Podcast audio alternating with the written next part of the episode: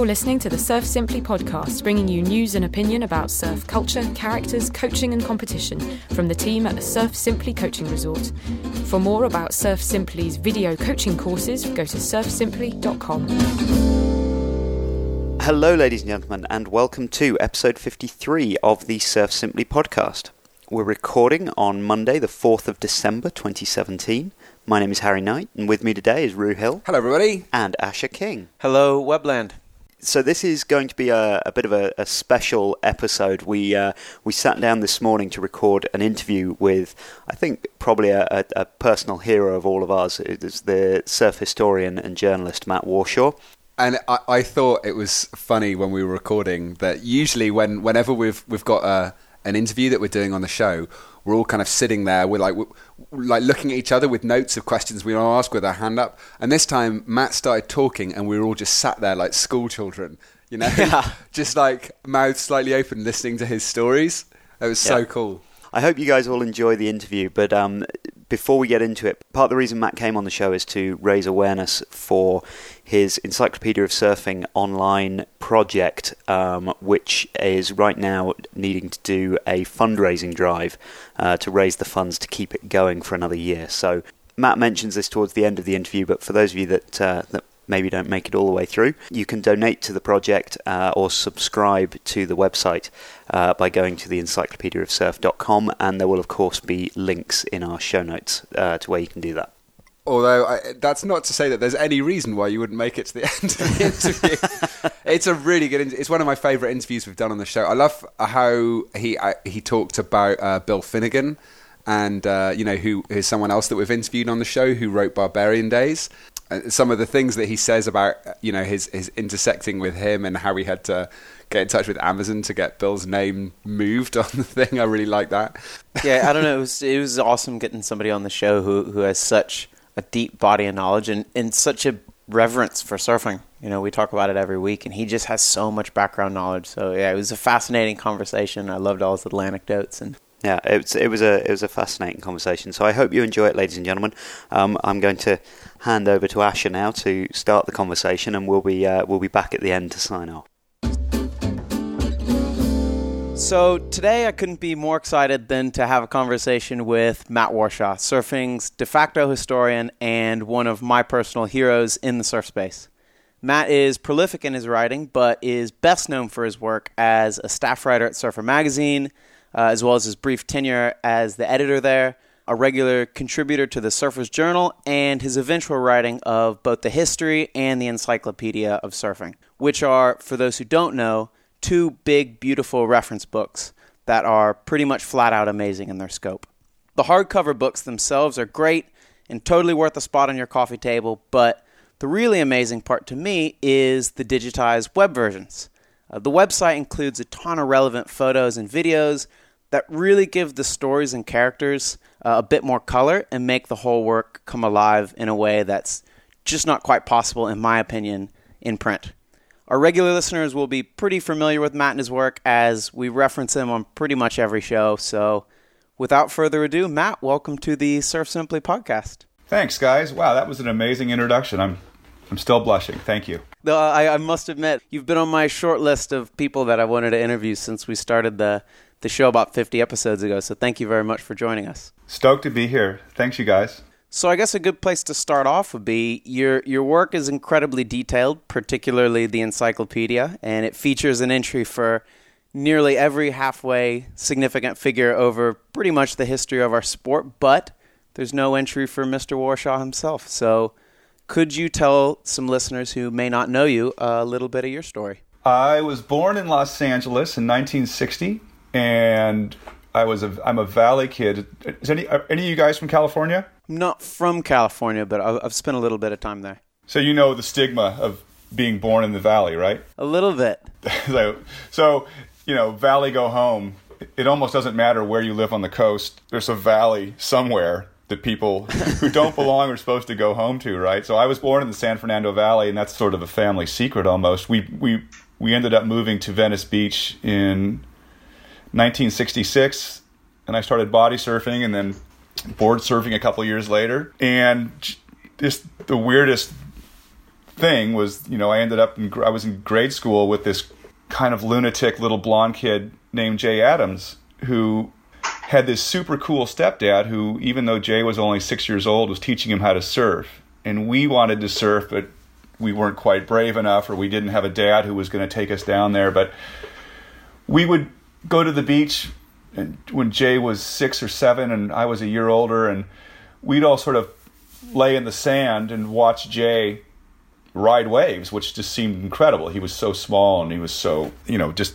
He, I mean, he was kind of a nutcase, so we didn't. We, we kind of expected he was he was going to be the one doing it while, while we watched, and then a year later, we all got boards, and Jay and I became were sort of the ones that wanted, I think, to surf the most. And and Jay's mom, Felane, was kind enough to every morning in the summer of 1969, she drove us about a mile north to Santa Monica Pier, which was protected by a breakwater, so the waves were you know extra tiny, and we learned how to surf you know in the shadow of the Santa Monica Pier on the on the north side in the summer of 1969, and as we were learning to surf, you know when when we weren't down at the beach, we were so completely enthralled by it that we also started to skateboard. So for the first two or three years of my you know surfing life, there I was in Venice in grade school with this crazy sidekick named Jay, who you know later became really famous as the kind of leader of the the the whole Dogtown Zephyr thing. Um, so Jay and I had absolutely nothing in common. Um, I was a book really bookwormy kid, and my parents were you know, both had advanced degrees, and my dad worked at a place called Rand Corporation, which was a think tank, and my mom was a junior high school teacher. And you know, Jay's dad, stepdad, he used to work with Dale Velzy, and and you know, he was just this guy, kind of genius with making boards and working with resins and stuff, and. And Jay's mom was just sort of a stay-at-home mom, and they were incredibly poor. They lived in a one-room, like literally lived in a shack and uh, Jay was the guy that was, you know, spent half of his day at school in the principal's office, and I was the guy that was getting bringing home straight A report cards. And I and I was really kind of timid, and he was insanely brave. But, but we both were so freaked out and stoked on surfing and skating that that became the thing that connected us, and it connected us, you know, really closely for about three years. And we fed off each other's energy, and you know, we both got better faster than all the other kids, not just in our town, but also a town or two to either, either side of us. And and then you know we hit junior high school and kind of went our separate ways. But I have a lot of uh, I still think about Jay a lot because it didn't just get me started surfing. It just it gave me like a boost. It was it got me way out there in front really early on, and and you know everything sort of started from me meeting up with Jay Adams on the schoolyard at Anchorage Elementary in in 1968. So so that was the um, that was sort of the early part of it, and I, I was on the Zephyr team. I had I owned the first ever Zephyr surfboard. That's amazing. Yeah, which I was really bummed about because I went in to get a Jeff Ho surfboard. Jeff Ho was the guy that made all the you know the local boards that everybody wanted. These just beautiful airbrushed things that looked like you know like it looked like weapons and just gorgeous, shiny, beautiful, pointy things and I I got a Jeff Ho surfboard for Christmas one year, and about three months later, it got stolen. And I was crushed. I was probably eleven or twelve. I, I was crushed. I was just devastated. I was I cried all the way home from that, and I ended up working a bit that summer and saved up all the money I could and went in to buy another Jeff Ho surfboard. But I was a little short on money, and the board I ended up picking up, you know, three weeks three weeks later, they handed over to me and it wasn't a Jeff Ho at all. It was a, it was this different thing. And I, you know, my dad was there, and I go, "What is, you know, what is this?" And he says, "It says Zephyr on it." And I turned to Skip Engblom at the shop, and I said, "Well, what's Zephyr?" And he said, "Well, that's our new line of boards." And what he didn't tell me was that that was the new like discount line of surfboards. They cost like twenty bucks. they cost like twenty bucks less, you know, and.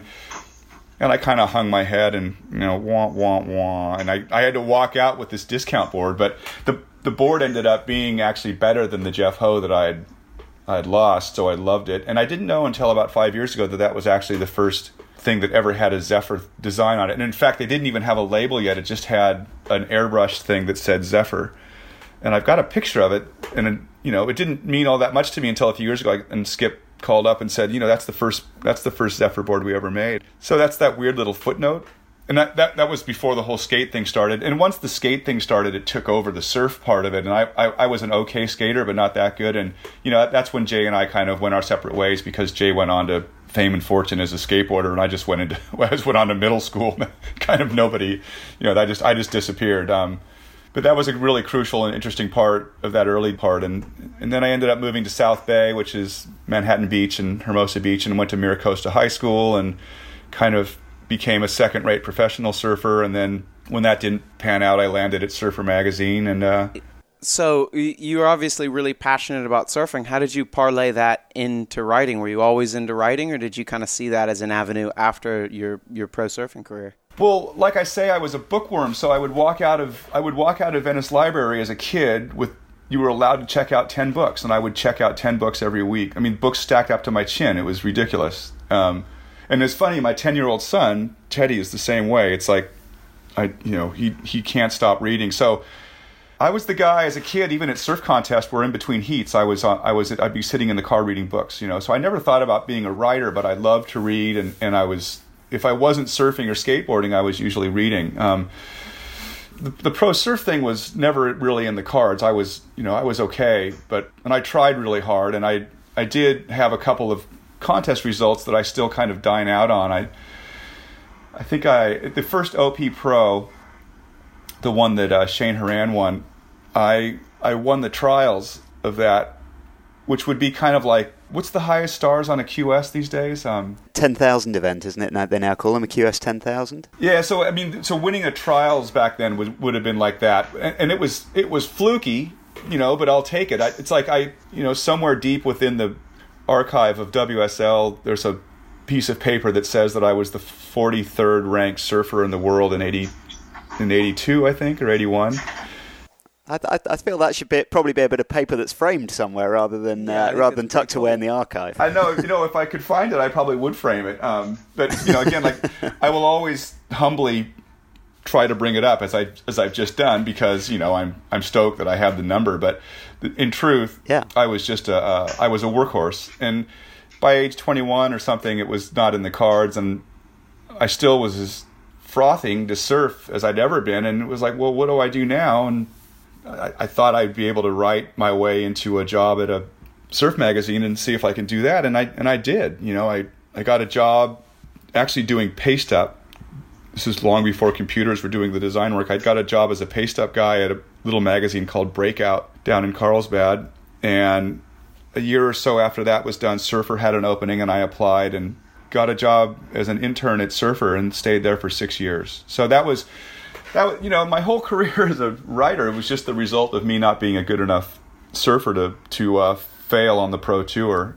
Myself and and Rue often say that that you know we feel very lucky that we never went down the, the sort of pro surfing career and instead found you know other ways to work within the surf industry that that didn't you know revolve around the need to keep scoring points and getting photos, and and that we're able to you know involve ourselves very heavily in in surfing but but without that ticking clock.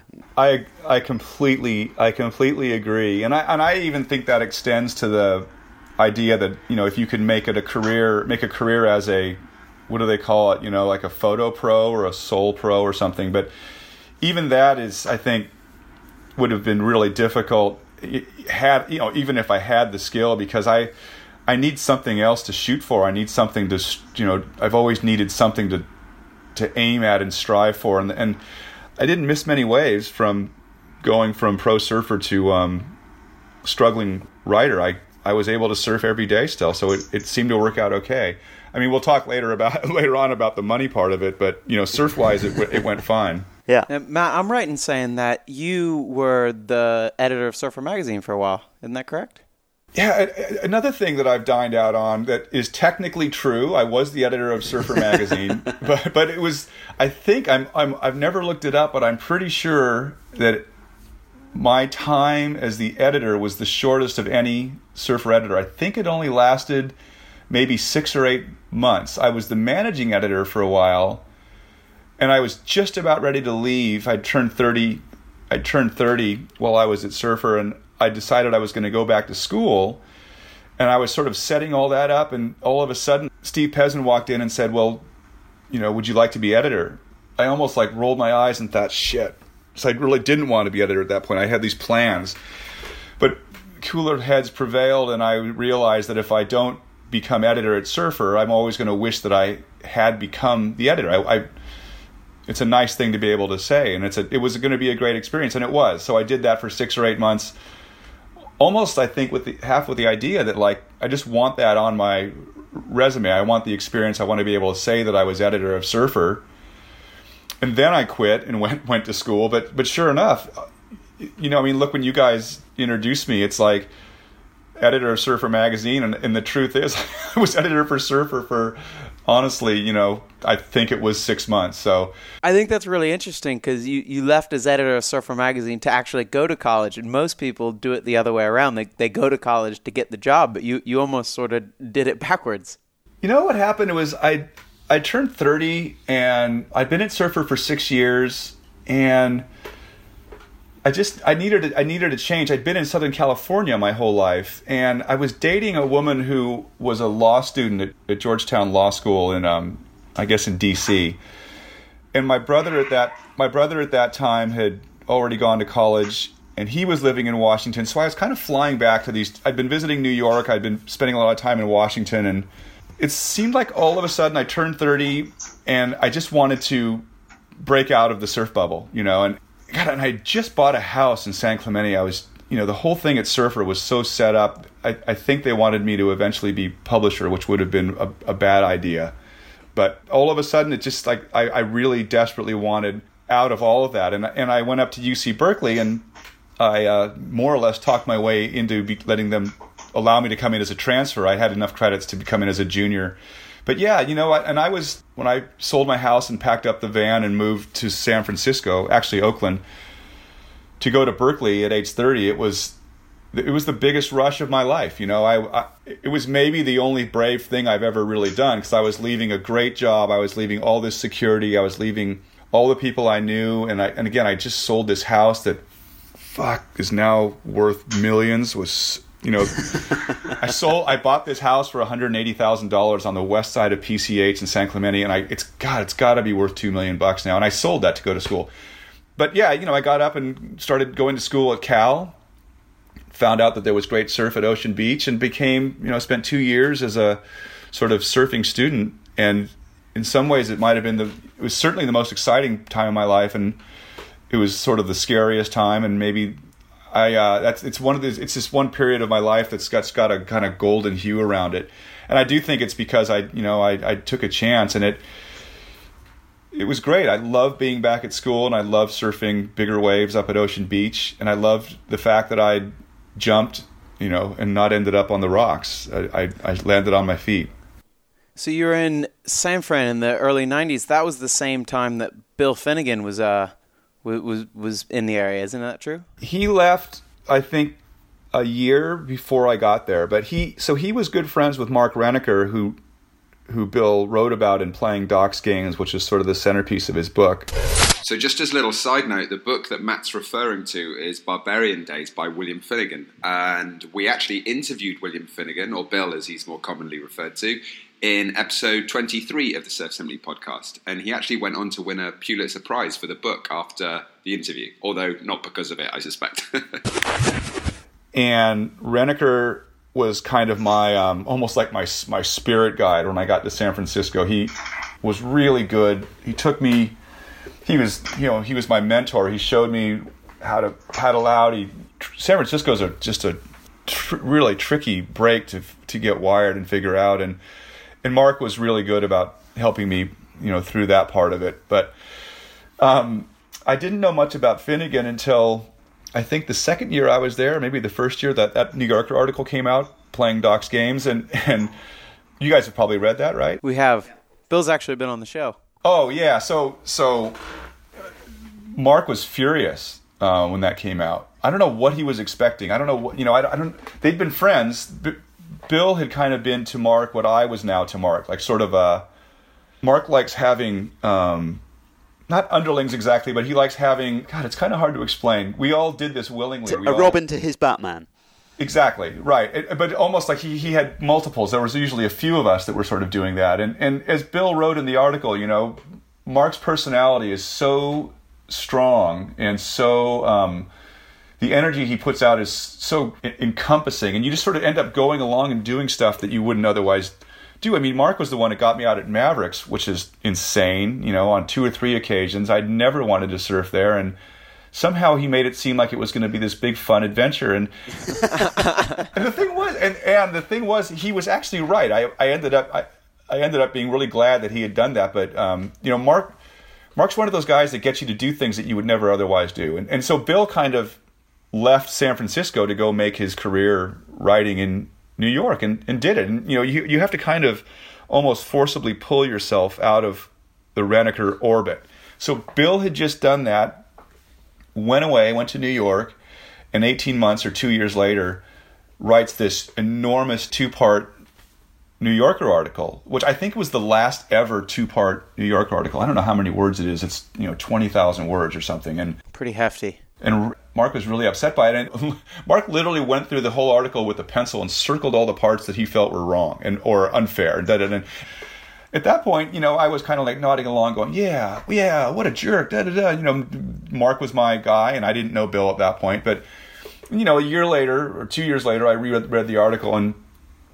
And it, it, it, it does what every good New Yorker article does. You know, the, Mark Renneker is an incredibly compelling figure in that, but he's also complicated. And there was nothing in the piece that I felt anyway that was that was cruel or unfair. It was just who Mark is, and I'm not sure if Mark, you know, who, who of us can recognize who we are, you know, to other people, really, you know. So Mark, as everybody does, has a different view of himself that I think came undone a little bit when that article came out, and then, you know, a couple years after that, Bill got in touch with me for some other reason, and we became kind of email friends, and I ended up during a visit to uh, New York having lunch with Bill in the Hamptons somewhere. Um, and he's he's delightful. You know, he he's got a, a very deadpan, fantastic deadpan sense of humor, and he's a just a hard charging surfer, super stoked. And there was a period there where I was wanting to do more with my writing, and he was desperate to talk more about surfing because he was so deep into the New Yorker thing and you know we'd get we'd get on these email chains where he just wants to talk surf and I just want to talk you know about about writing and that you know so we became we became friends th- through that and, and remain so to this day. In fact he wrote the introduction to the book version of encyclopedia of surfing which to this day i think on amazon encyclopedia of surfing is listed as a book by um, william finnegan and matt warshaw in that order so Yeah, I think I've seen that. yeah and I, Will Finnegan wrote or he contributed or no, he just did the intro, but or did a forward. And the the funny thing is, is that I at one point, like ten years ago, I just finally got kind of pissed off about that, and I I got in touch with Amazon and said, look, can you just put Finnegan's name as the is on the other side of, of my names? 'Cause it, and, and they and, and they did for a while. And honestly, since Bill won the Pulitzer, um, I think it's back. The book is now backlisted. I'm not sure about this, but you know, it was William Finnegan and Matt Warshaw, and I'm I'm, per- I'm I'm perfectly fine with that. Like that's great. You know, You have this very unique style of, of, of writing, you know, the, the, the pieces that you've written for surf journalism and, and, you know, the history of surfing, which is, is to this day one of my favourite non-fiction books that I've ever read. What were your influences in, in developing your writing style? Where did that blend of fact and humour and storytelling come together from? you guys are probably too young to remember, but Drew Campion, who used to be the editor at Surfer Magazine, mm-hmm. Drew is still an excellent writer and super, super bright and really funny. He actually lives up here, not too far from me. But for a while in '69 and '70, you know, Drew was just everything at at Surfer. He was Surfer Magazine, and that happened to be the time that I came on. And again, I was the ten year, this little ten year old reader surfer. So Drew because of those issues that he wrote and edited and did everything to with in Surfer at a certain age, when I was really looking to so just really soaking everything up, Drew was the first person that I think I uh, became sort of a uh, without even knowing it, he became a big influence on on my writing. And, and later on, maybe the greatest surf writer of all time, or just at a pure talent level, but Phil Jarrett, who I met much year, years later. But when Phil Jarrett was doing profile pieces for Surfer, um, those were incredible, and I, you know, I recognized that Phil was on another level as a writer from all the other surf writers. But the really important thing happened, I think, for my writing in around 1990 when I broke away from Surfer and got my first subscription to the New Yorker and was just in very much in a mode to, or it just became very clear to me that the really good work is all being done outside of surfing. You know, there's some good writers in surf, but take all, you know, if I could take all that I knew about surfing and all the influences I've had there and then realize that I can, you know, if I could somehow read what I'm reading from Anthony Lane or or John McPhee or all the other great writers in the New Yorker and let that be the sort of new model the level to which you want to aim. Uh, you know, all the all the things that were sort of coming into becoming influence, influential to me as a writer were coming not from the surf world, but from writers who were three or four levels above me. So that's always, you know, I, I, I really only have one talent, I think, and that is, you know, no matter what I do, like with the websites, if I'm video editing or if I'm photo editing or if I'm just caption writing or blogging or any or doing social media, anything I can do, I'm really good at finding out who does this much much better than I do, and how can I essentially copy them or you know or learn from them. And so I've always been good at that. I, I can find out, I, I can figure out who does this best, and then I'll I'll make a study of that of that person. And there's been lots of people like that. You know, Derek Rielly for his writing and for his posts on Beach Grit, and also his work. You know, that he did with with Stab and and Chas Smith for another you know sort of newer guy. Nick Carroll's always been influential to me. Um, so it's you know taking what I can learn from the best guys in surf, but I think more importantly taking what I can learn from the the best writers outside of surf and doing my best to sort of combine that and maybe try to put a little something on it that sounds like me, that not like them. But you know that's almost secondary. If I I just want to sort of uh, absorb all I can from from my betters. On the other side of the coin, what do you see as bad surf writing? Like, what things do you try to? I mean, obviously, I don't want you to name any names, right. but you know, what things do you try to avoid? What things do you see in an article and just think, ah, that is not someone whose work I'm going to be reading again? It's not nothing. It's nothing particular to surf. You can always just see where it's where it's being done lazy. You know, you can always just see where someone's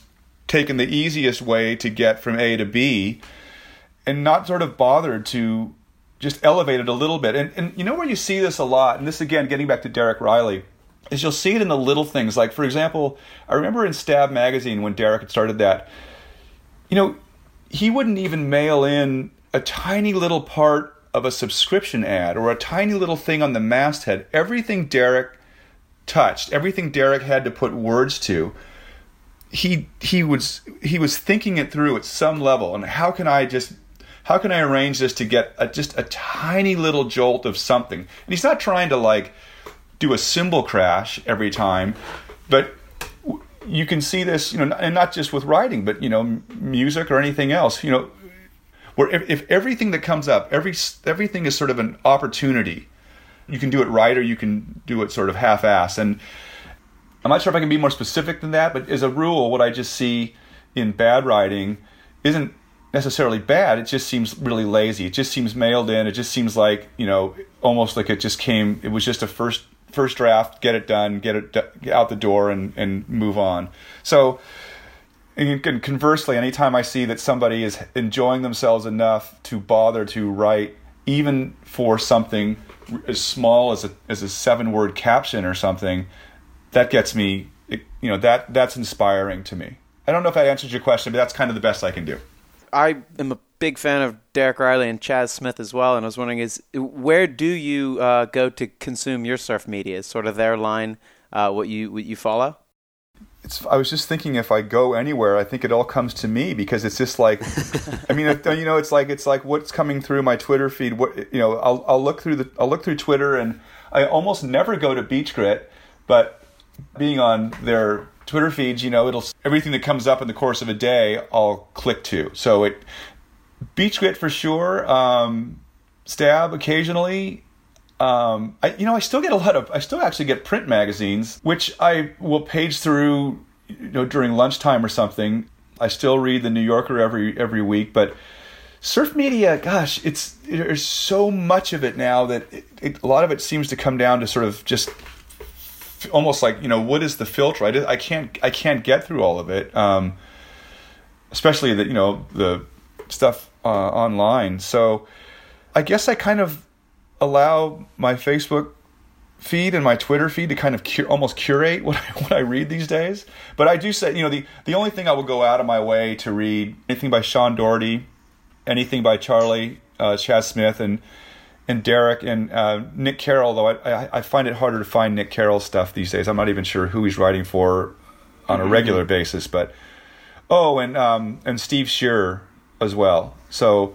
It's Steve Shearer, he uses a pen name. Long Tom. Like, yeah, he's amazing. He does the best uh, WSL. So good, so good. I, I completely agree. And and by the way, having said that, like like as much as I feel overwhelmed by the flood of of, of surf media, um, if we take into consideration the some of the thread stuff, especially on Beach Grit, there's more you know entertaining, good surf writing out there now in late 2017 than there ever was in you know what anybody else will tell you was like you know a peak and there's nothing to touch how good it is now how much fun it is how many more voices we're hearing and how many how much just how much funnier people are about it. So when long tom when steve shearer or or or chas does a contest coverage for example you know look we're all watching it on on the stream you know so we don't need any of that blow by blow and those guys are taking the opportunity to cover an event at Snapper or at Trestles,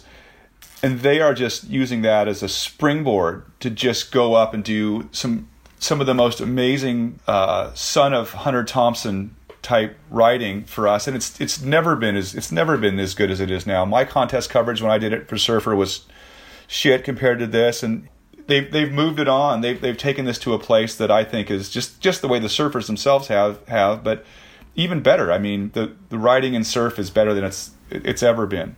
Do you think the the access, you know, the fact that we are all able to now watch the surf movies on a on a streaming basis, kind of it, it, it opens the door, it frees the writers up to, as you say, go a little bit uh, off script and talk a little bit about what else was going on. Whereas back in your day at Surfer Magazine, you actually had to report to us right. what happened at the contest because there was no way we found out about it otherwise. That that's so true. Remember, I mean, God, it used to be honestly, you you know, you wouldn't know who won the contest until two months later. Isn't that that seems yeah. incredible? You know, but yeah. So right when when and and I should let me back up. I feel bad. Would Derek Derek Derek Hynd was really good at doing both. He would you're right. You're obligated if you're if you're writing something that is going to be the presentation of a contest that happens, say, in Durban to people in California, and they're not going to read it for two months. You know, you would get the blow the, the blow by blow, you know, from the quarters, semis into the finals. But you know, Derek would also do a great job at bringing a lot of the the character and the flair and the personality into it too. So he gets a lot of credit for that. The, a lot of the contest coverage before the internet was just this droning, you know, recital of points and who and wins and moving on to round three we had da da da da da da da da and it was it was terrible. But yeah the more yeah. the more that we don't need that the more that we're all seeing it online the more that we're all getting the results in real time absolutely. Anybody you know anybody who's anybody who's going to give you a blow by blow in print i think is kind of almost missed the point you know? There's we don't need nobody needs that and speaking of blow by blows, do you uh, do you personally watch the WSL webcasts? I, I, used, I watched a lot more two or three years ago, and I've kind of at this point I, I, purposely don't watch uh, round one or what's the other no losers round four maybe. I think it's four.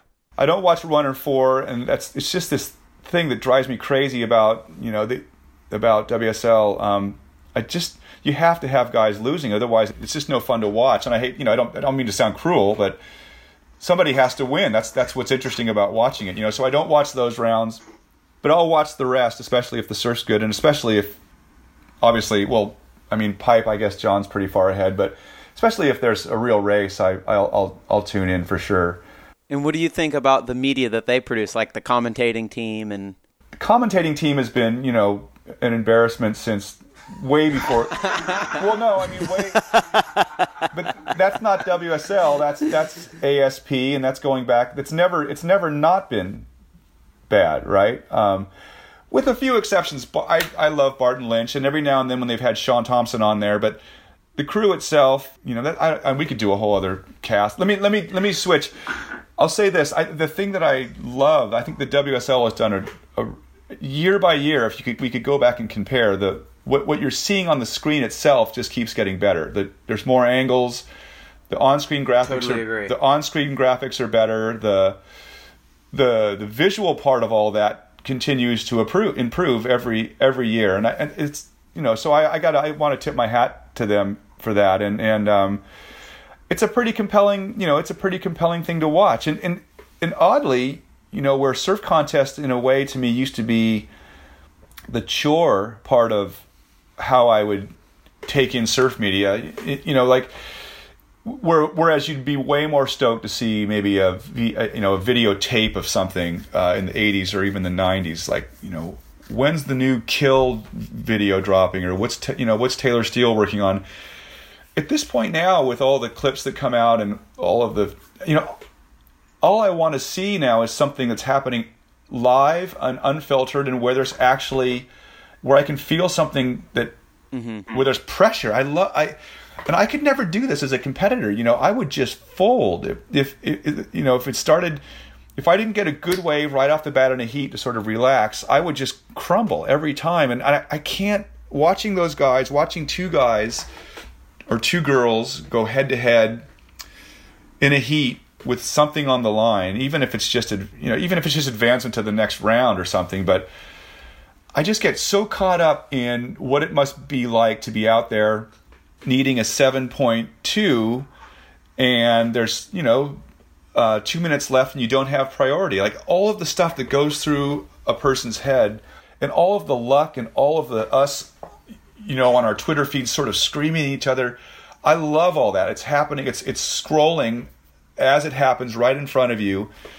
And in terms of surf media, that's that is really my my happy place is to have two windows open, one on Twitter and one on the event. When there's a really good event happening and something's on the line, and that's an experience that didn't really happen unless you were on the beach somewhere. Um, and and you know even then, being on the beach at Pipeline for a Masters, I I, I wouldn't say that it's worse than to you know to see it to see it as well as it's produced by the WSL and to have all this banter going on these crazy people from around the world to me is I think is just a, an amazing development in in surf you know? And I, I have seen a lot I've seen Pipe Masters events on the beach and it's great to see it live. I, I suppose that's still the ultimate but God it's not a bad consolation prize to have it the way it is now where we get to all share it together um, all the way around the world. It's fantastic.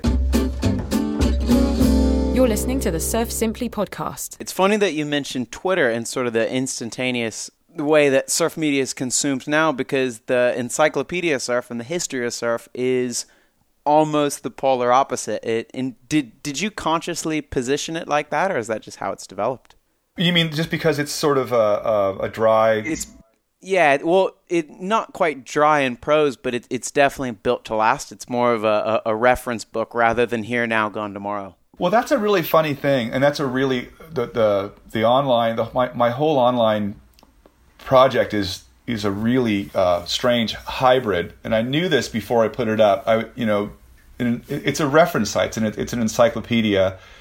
I added the history site later, but that too is not meant to be. You know, you're right. It's meant to be durable. You know, Yeah, it's meant to be lasting. right which which has which has its own value certainly and and but the whole trick was always going to be well how do i get people to come you know come check it out and and get in here and look at it. And and neither the history nor the encyclopedia is something that you need sort of day to day. So before the sites went up i had been completely purposely not part of social media. So this is going back to like 2000 I think 10.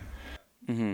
And then again, like I was saying before, when I realized I've got to do something and I'll, I will figure out how to do it, when I, I made this decision, well, I'm going to put these sites up and I better get to figuring out how to make them work. Right. I better figure out this whole MySpace thing or whatever, you know, whatever it was.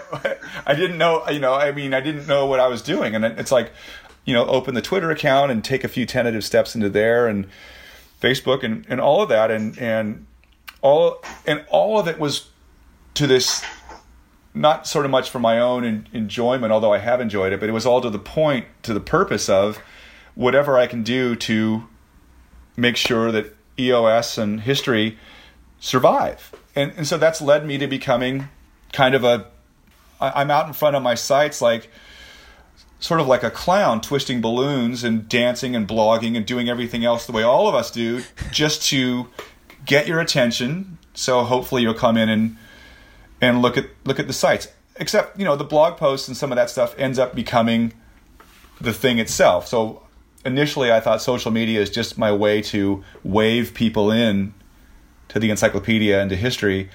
But of course, you know, it becomes its own thing. It becomes its own, but it's just been really fun. So my, you know, whatever I have to say about Kelly's wave pool, or if I make a video clip that's nothing but surfboards flying off the racks of cars, that's not really part of encyclopedia or, or history, except that it's surf, you know. But those are just things that I'm now doing almost independent of of the guts of the site. It's just because I enjoy doing it, and I, you know, I, I t- this the pride that I the pride that I found when I did make a video. For example, I, I, made a video last year.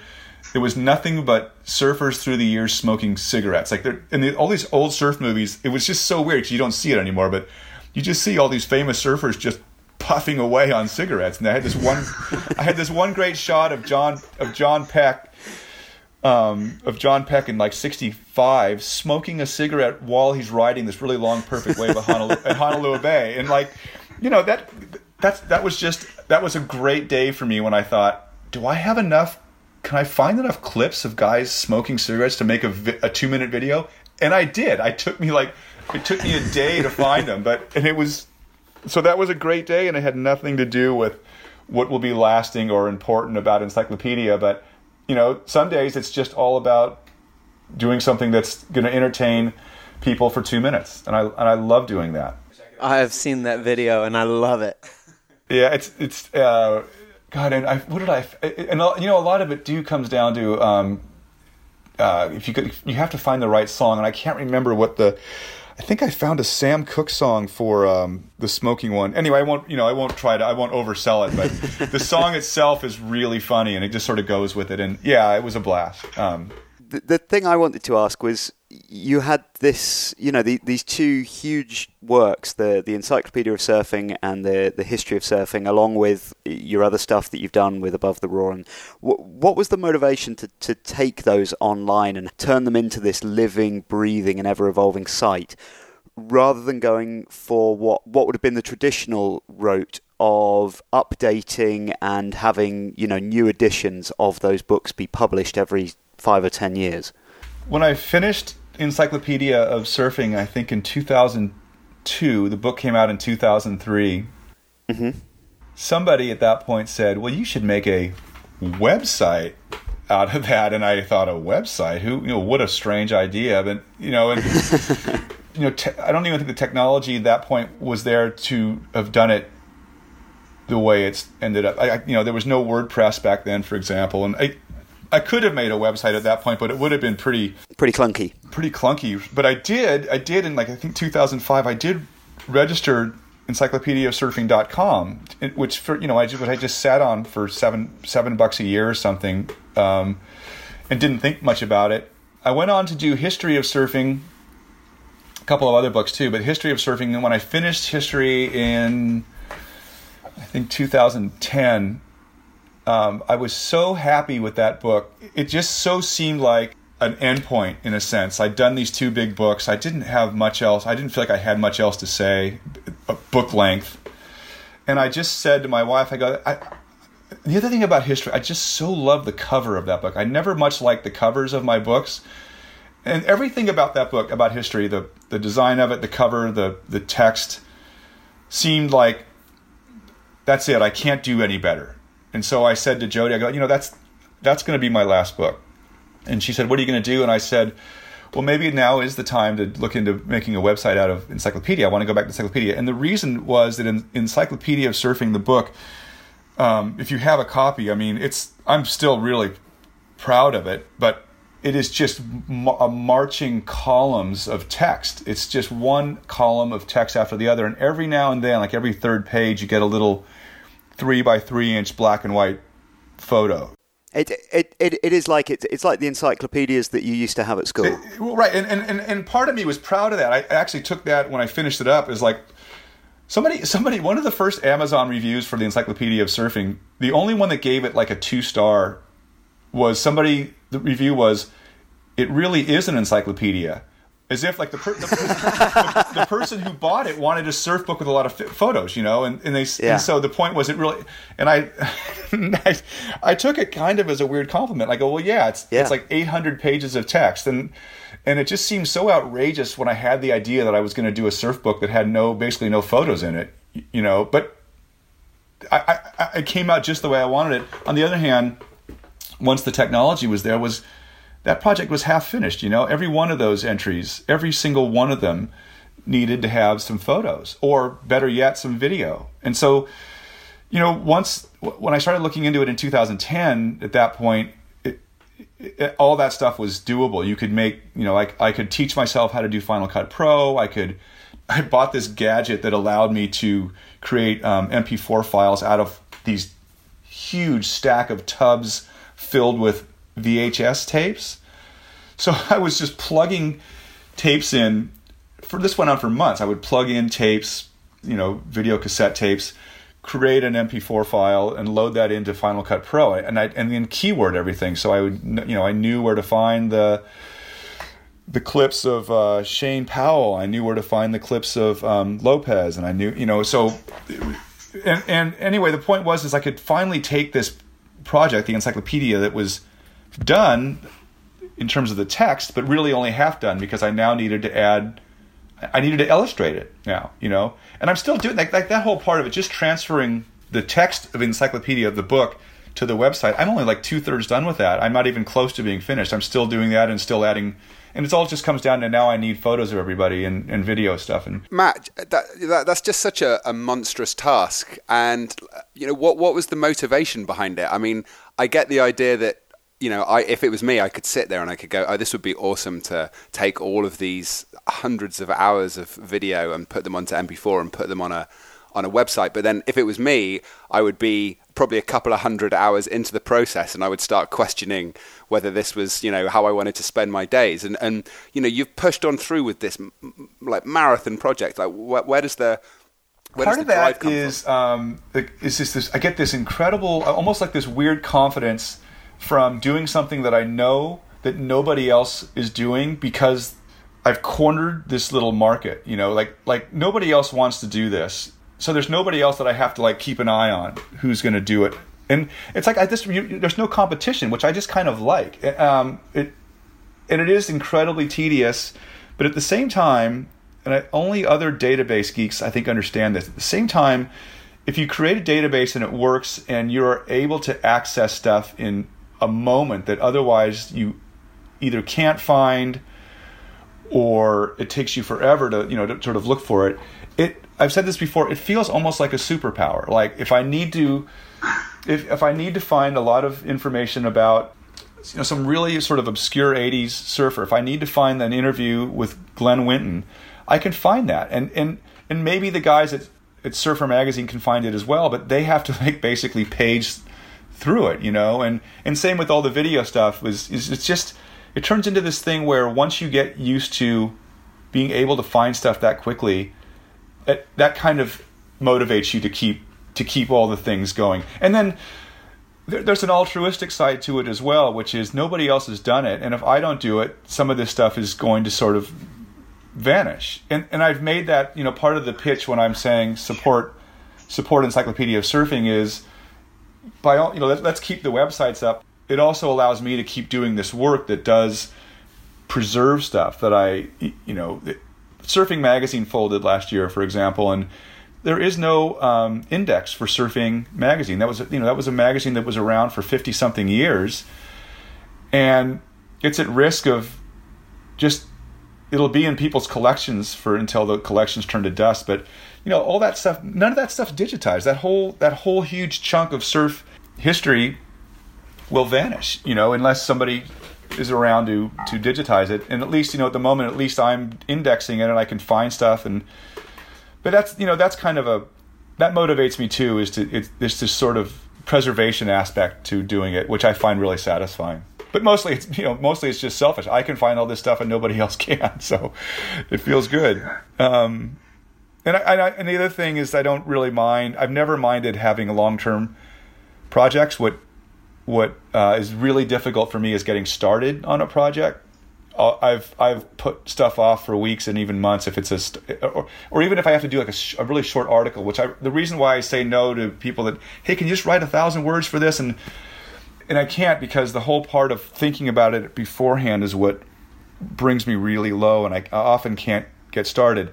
Everything I'm working on now is underway. It's all a continuation of something I started uh, years ago, and I know just what to do. I know just where it needs to go next. So I like that security of having these things, and and you know between the, the three websites, History Above the Roar and Encyclopedia if I get sick of one, I just go to another one. If I get sick of that one, I go do some databasing. If I get sick of that, I make a video clip. So there's there's a lot of tasks within the one big task that I can put my mind on and and work on until I get sick of that, and I can do something else. So Matt, the encyclopedia and the history and above the roar, they're they're online now. They're digitized. They're starting to really be living and breathing. You know, the videos are being updated constantly. The photos are are, are in abundance. And so, so, what's sort of the situation for our listeners that might not know? What's the situation with the website right now? So, so let me go back to it. so we're we're just happily in San Francisco. My wife and I and my newborn son. Uh, this is 2011, and I just finished history, and I was just starting to put together encyclopedia, and everything was just sort of laid out ahead of us. We were fine. My wife had a good job at a publishing house called Chronicle Books. My son had just turned two. And, you know, and, and I was either going to put this website up as a sort of a weekend project and do some freelance writing.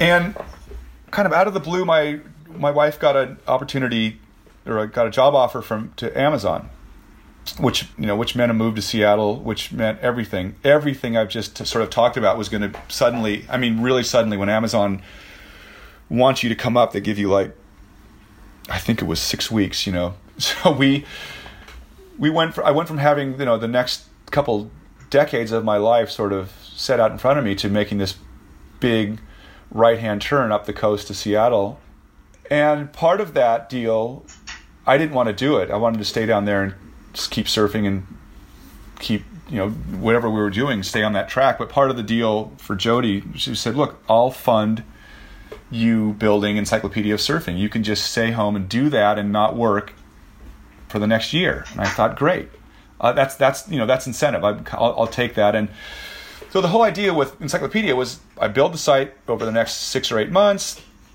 put it up and by 2012 it had to be profitable and and that would be the start. And you know, I just laughed. I said, "Of course, yeah, that's that's easy. Thanks. That's very fair. Fantastic."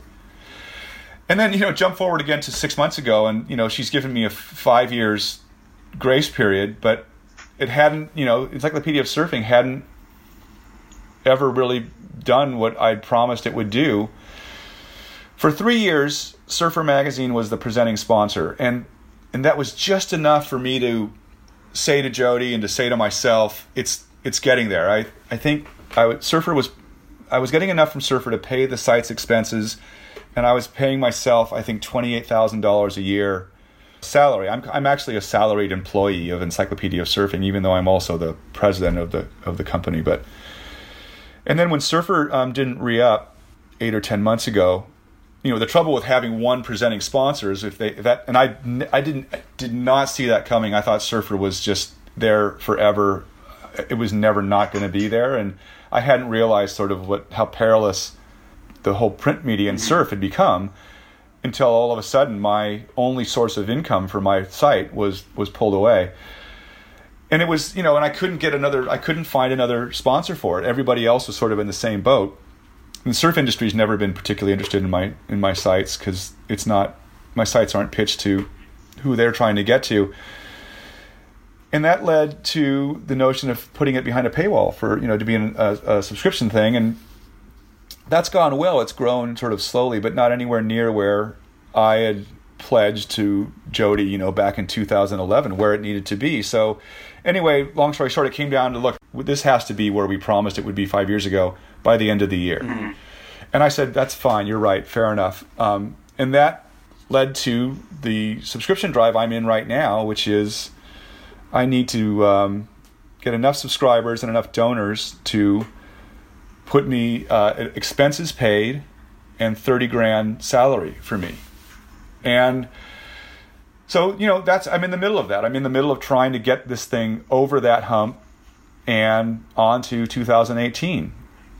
So, you know, here we are, middle midway through a through a fundraiser that is doing is doing well, but I'm not, you know, it's not out of the woods yet. So, you were, you know, after we're now completely up to the date as of like literally 40 minutes ago because I haven't checked to see if I've got any new um, donors. I I will say it's been a really interesting five days this, in this fundraiser in that God a lot of people really really love what what I'm doing and sort of appreciate it and are are backing it and I, I mean you know things where I'm getting five dollar donations and then anonymous five thousand dollar donations you know and none of it, very little of it, is coming from sort of who you'd expect. It's not really the surf industry. It's not famous surfers. It's just regular surfers who dig what what I'm doing, you know. And, and part of me is mystified as to why the surf industry doesn't. I don't think that they don't like the site. I think there's just a tremendous indifference. It's not part of their mm-hmm. business plan, you know. That being said, I feel like all those companies probably have a, uh, a charitable giving arm or something, and and for some reason, you know, none of it's trickled down to me. But again, you know, the other side of that coin is the guy next to you in the lineup might be the guy who gave me five grand anonymously, and I think that's going to end up carrying this site into where it needs to be. And I think I think not to get too far ahead of myself, but I think for the next year and the years following. I'll slowly build the subscription base. And by the way, you know, the paywall is three bucks a month. It's a pretty low paywall pretty low. It's pretty affordable. And I also want to say, you know, for everybody, anybody who's hearing this, anybody that can't afford three bucks a month, just email me, and I, I I give the site to anybody that actually can't afford it. I mean, it's it's no problem for me at all to have sixty thousand subscribers as long as two thousand of them are paying. You know, I don't want the subscription wall to be a barrier. I just it's almost like I guess you know, I, I, I, know three bucks a month is a cup of coffee. You people can afford that, and it's I, I, really believe it's worth, you know, signing up for. And it's it's like Netflix. You know, you put it on your credit card, and it, it's just a little three dollar ding each month that hopefully you don't even notice. Um, but I think it's going to end up being a thing where I've got this slowly growing growing subscriber base, and you know, once a year, like like NPR, I'll have a I'll have a one week fund driver to uh, make up the difference. And if I get to a certain point, I won't even need to do the fund drivers, the fundraisers, but I think that'll I think that'll get me through for the next couple years, and I'm I'm again I don't want to get ahead of myself because you know if I if this whole thing if it crashes this week and I get no more donors, I'm still in a place where I'd have to figure out uh, if I'm going to pull the plug on it. But I don't you know I, I kind of have a hard time right now thinking that way. Um, but yeah, you know this this thing as of five days ago, the deal was I raised thirty grand before year's end or um, pull the plug. I'm 25 and I've been consuming surf media pretty much nonstop since like the late 90s, as early as I would have been able to. And if it's not for your work, if it's not the encyclopedia and the history of this history of surfing, there's not really any access for me to learn about the history of the sport. If if your work disappears, it's almost like poof, it didn't it didn't happen. Yeah, and and you know all of the resources that I used are out there still. So somebody else could come along if I do have to if I do go away, somebody else could come along and do it. But it's all kind of here. I've kind of pulled a lot of the strings together in one place, and that and that's pretty valuable. It's all sort of um, it's sort of a clearinghouse for a lot of stuff. And, and you know, from from my sites, it makes it easier to find the sort. The, you know, if you wanted to find further sources for any given topic, you can usually find them by rep, you know going to my sites and figuring out where to go to, or or for that matter, just email me and I can you know I can tell anybody. But like, um, yeah, it's it's all here and it's all kind of compact. and it's all in one place right now. And and it doesn't make any difference to anybody sort of on a day to day thing. But at some point, you know, you're going to want to know who Kimo Hollinger was, and and he's fascinating, and he and he's you know, and and he's not on the web much unless you find his entry on EOS or the clip that I made of him. Um, or you know, if, if I can be here to be your an information desk for somebody, and they want to know where they can find out more information about Kimo Hollinger, so it all it is all worthwhile. And then you know, again, where I hope I want to be uh, of day to day service is again just making a clip of the 10 best nose riders from 1965 you know that's that's just a fun thing for everyone to sort of look at if um, even you know even kids might get a kick out of that or i think that surfers again as separate from the surf industry but i think a lot of surfers even 25 year olds see the value in that. And um, so far so good on the on the fundraiser. So you mentioned that all the resources are out there if you wanted to do this research. Um, if i want to find any obscure character in surfing, I, I immediately go to your site. Right. Where, how did you go about researching all these characters, especially the ones that don't exist on the on, on the web anymore? Well, I started collecting books and magazines about 25 years ago, and so um, the same project that I was talking about, where I was keywording all the videos. Um, before I did that, I I went through every magazine and book that I have and made a a searchable database of all that stuff. So most of the stuff, if I'm going to do a piece on Kimo Hollinger, I'll type him into a database which is separate from the one that I have from for the movies and videos, and I'll find all of the articles and books that Kimo's in that I have here in my own library. So I have you know ninety something percent of the research that I do. I can do this. I do the search here on my databases and then find it here. Uh, am I right, Matt? I've I've heard a rumor that you have possibly the largest private collection. No, of... not even my my no my collection is not even anywhere. Wouldn't even be in the top twenty five private collections. Oh, really? No, no, not even close. But it is. But I think I have the only collection that's database that I've I've gone through every page. I haven't scanned every page, but I've gone through every page and made notes about where to find stuff. So I have this good friend in uh, that I, I came up with in London who collects vinyl records and, and it's just out of control. He's he's now got like shipping containers in his garden full of records. And I, I sort of imagine your garage is just busting at the seams with old surfer magazines and books and no here no I, tapes. Is, is that is that how it looks? No, the, it, the the the the thing that I did to tidy that up a bit is any given volume of magazines, a volume being a year, I I went out and got hardbound. So my magazines they they look like law journals, you know, like so it's you know that that way they don't get all ripped up and lost and everything. But I did have the tubs. I had these giant plastic tubs um, filled with you know videos, those old videos, those just fucking god awful videos from the 80s and 90s that we used to watch and you know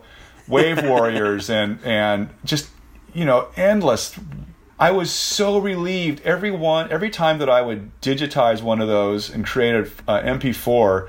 I had this huge uh, I had a trash barrel in my office, and I would just pop it out of the cassette player and throw it in the trash.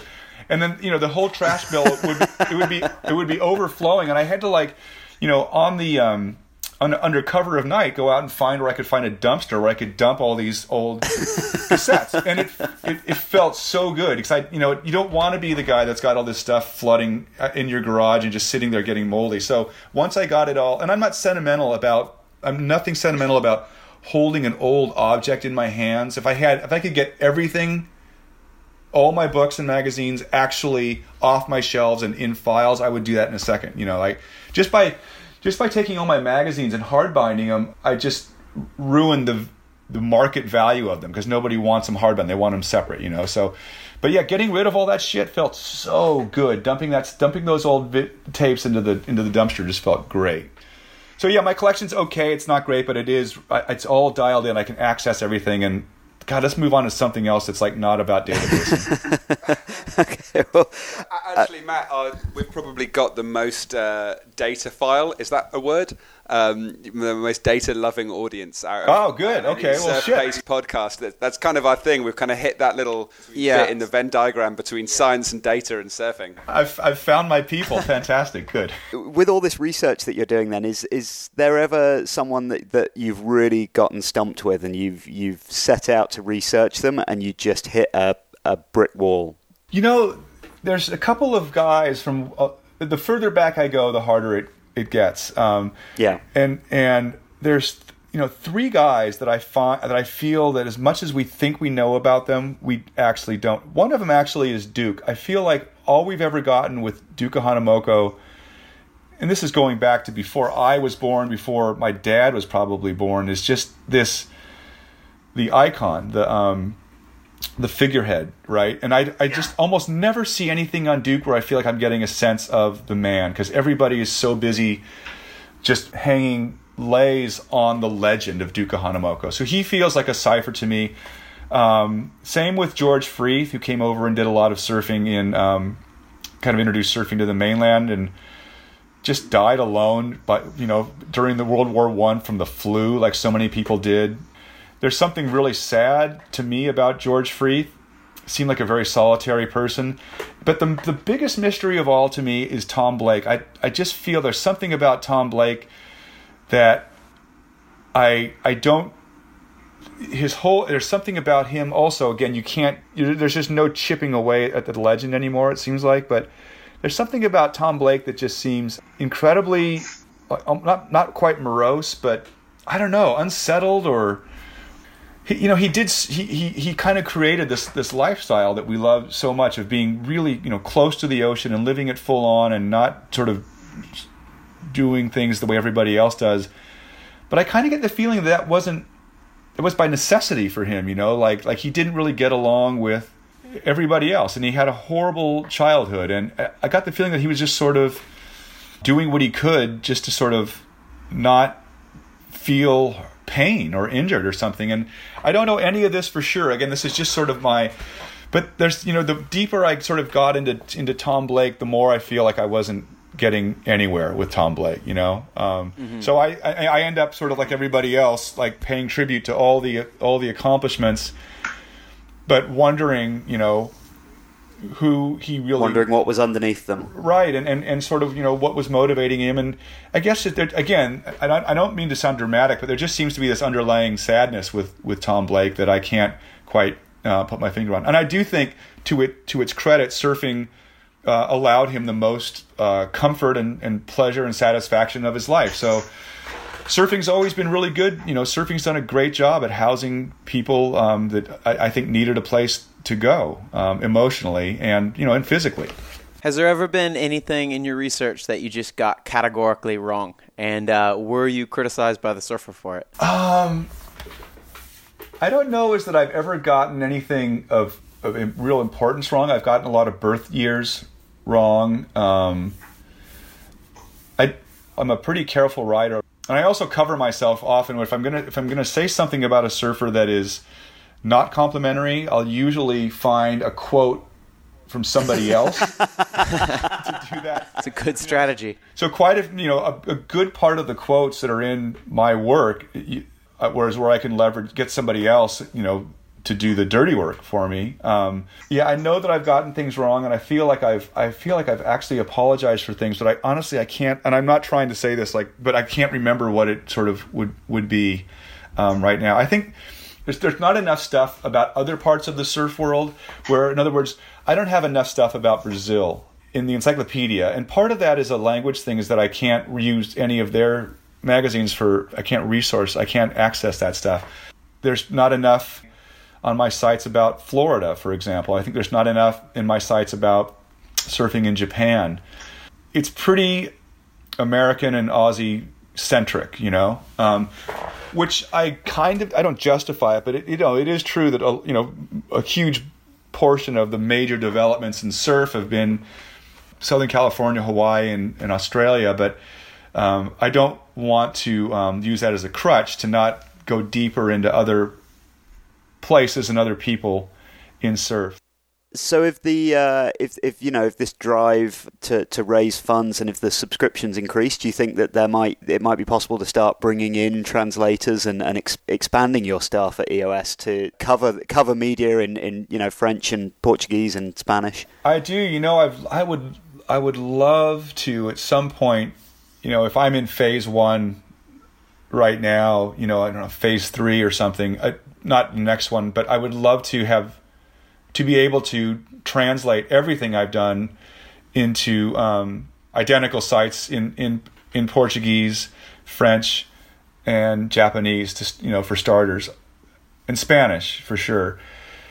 That's a huge project. I would need to have you know at that point I start needing to I would start needing to take on partners and and that that's again I can't you know I'm kind of especially right now in the middle of this fundraiser I, I you know the idea of thinking about taking on partners is, is, is, I can't I don't have the I don't have the bandwidth for it. Um, part of part of the business plan, such as it is for EOS, has always been that the whole thing has to be incredibly small and and uh, mean this this whole thing is just out of my guest room, you know, and and um, I've got a MacBook Pro and a scanner and a printer and, a, and again a, and a bunch of stuff on on shelves and that's you know really it that the overhead has to be tiny.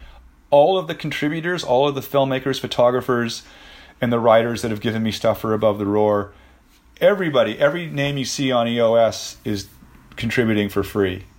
That, and that's really in, in, like when i step back the biggest like miracle of this site the thing that i've pulled off that i don't think anybody has done is to bring together as many people as i've done with nobody bitching at each other and everybody agreeing to just do this for this one project. It helps hugely that I'm a 501c3 nonprofit.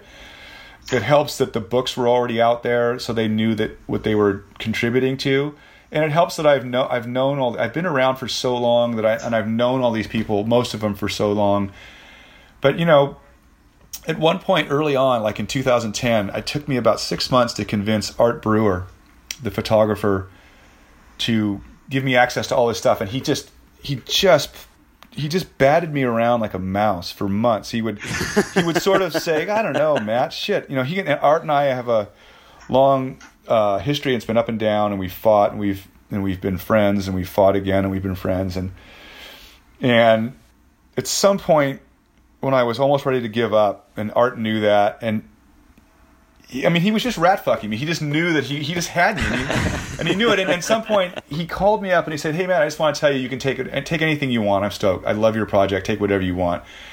And I hung the phone up with Art, and I think I wept, you know, for a while. I think I did something like I just I put my head in my hands, and like that was a, a point where I thought, okay, this is going to work now because I took Art's uh, Art gave me the the high sign and I went around immediately to a, you know a two dozen other blue chip filmmakers and photographers and told them about my project. And they said by the way art brewer's in. And every, you know everybody knows art's kind of the godfather you know and and and art giving me the okay to use stuff opened up the doors for so many other people. And eos looks as well as great as it does not not because of me but because of bruce brown and leroy grannis and art brewer and greg macgillivray and Taylor Steele and Kai Neville, and I could, you know, I could burn up the next 15 minutes reeling off all the people that contribute, none of whom have gotten a single penny out of this. So one uh, one last question while we have you on the line, um, and now that we've lured you into the audio format, if you could sit down and have a recorded conversation with anybody over the history of surfing, dead or alive,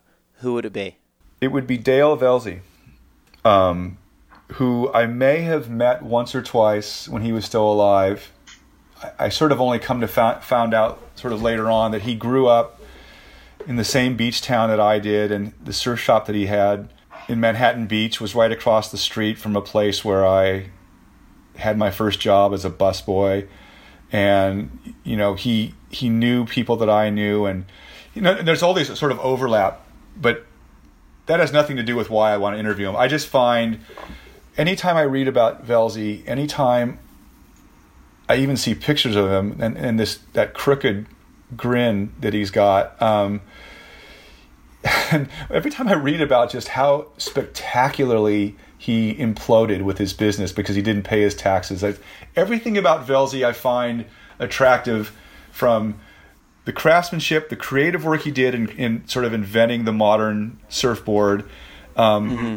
The way he surfed, the people he hung out with, the stories he told, the language he used, the, the whole, everything about his attitude towards surf, I think, sort of either appeals to me. Uh, I mean, it, certainly it all appeals to me or uh, it, it, just makes me laugh. And it just seems like he led this amazing life in surf. And you know, I always have a soft spot for anybody that got to surf Malibu after you know right after World War II when it was empty.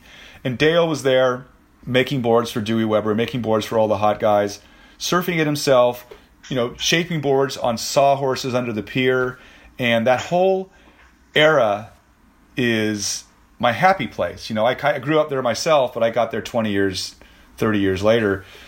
But Velzy, as a surfer and as a businessman and as a failed businessman, all to me just seems, I don't know, it just screams surf to me the way, the way I like to think of, of surf. And, and I, and again, I very much include the failures as well as the successes. You know, I don't think we were meant to be like, I love Hobie Alter, but you know, Hobie just, Hobie just took surf and just marched straight through, never put a foot wrong, made millions, and went on to something else. And I don't know, I kind of like how Dale managed to, you know, have this huge enterprise and then just basically set it on fire.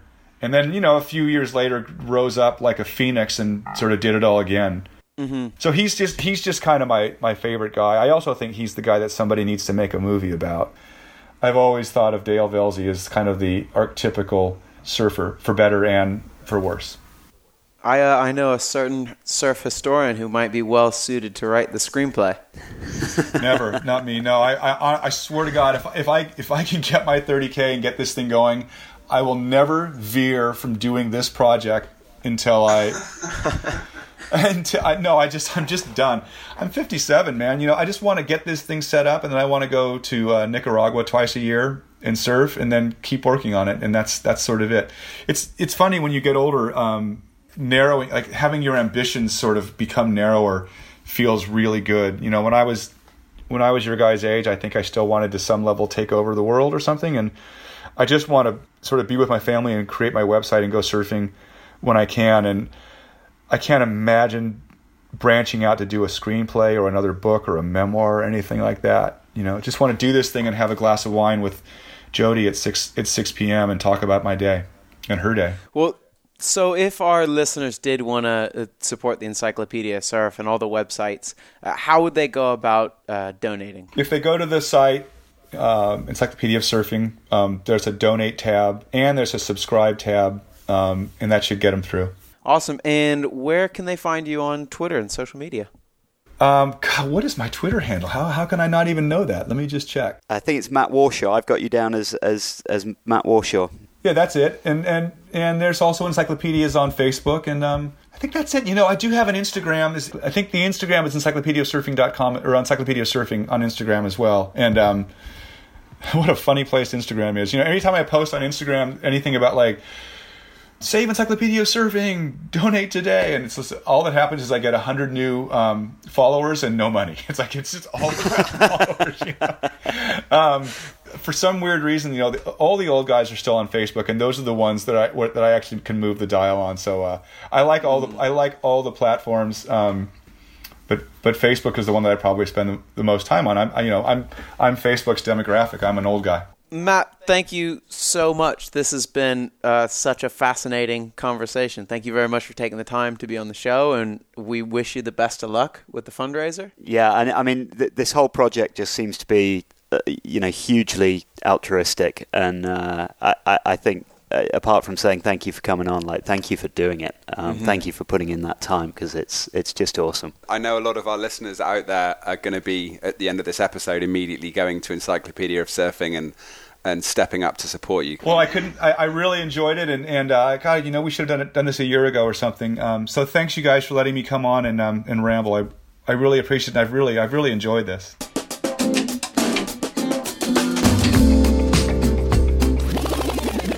Okay, ladies and gentlemen, I hope you enjoyed that as much as we all did.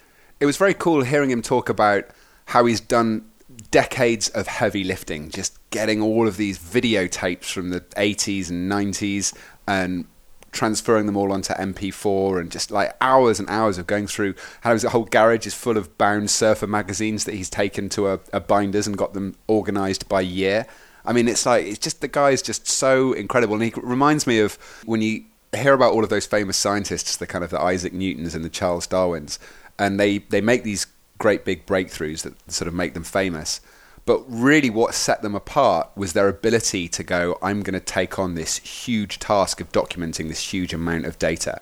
And there's very few people that you come across, especially in this kind of uh, very instant day and age, that have got the sort of emotional tenacity to actually stick with such a huge project all the way through. And I think that's something that's amazing about Matt.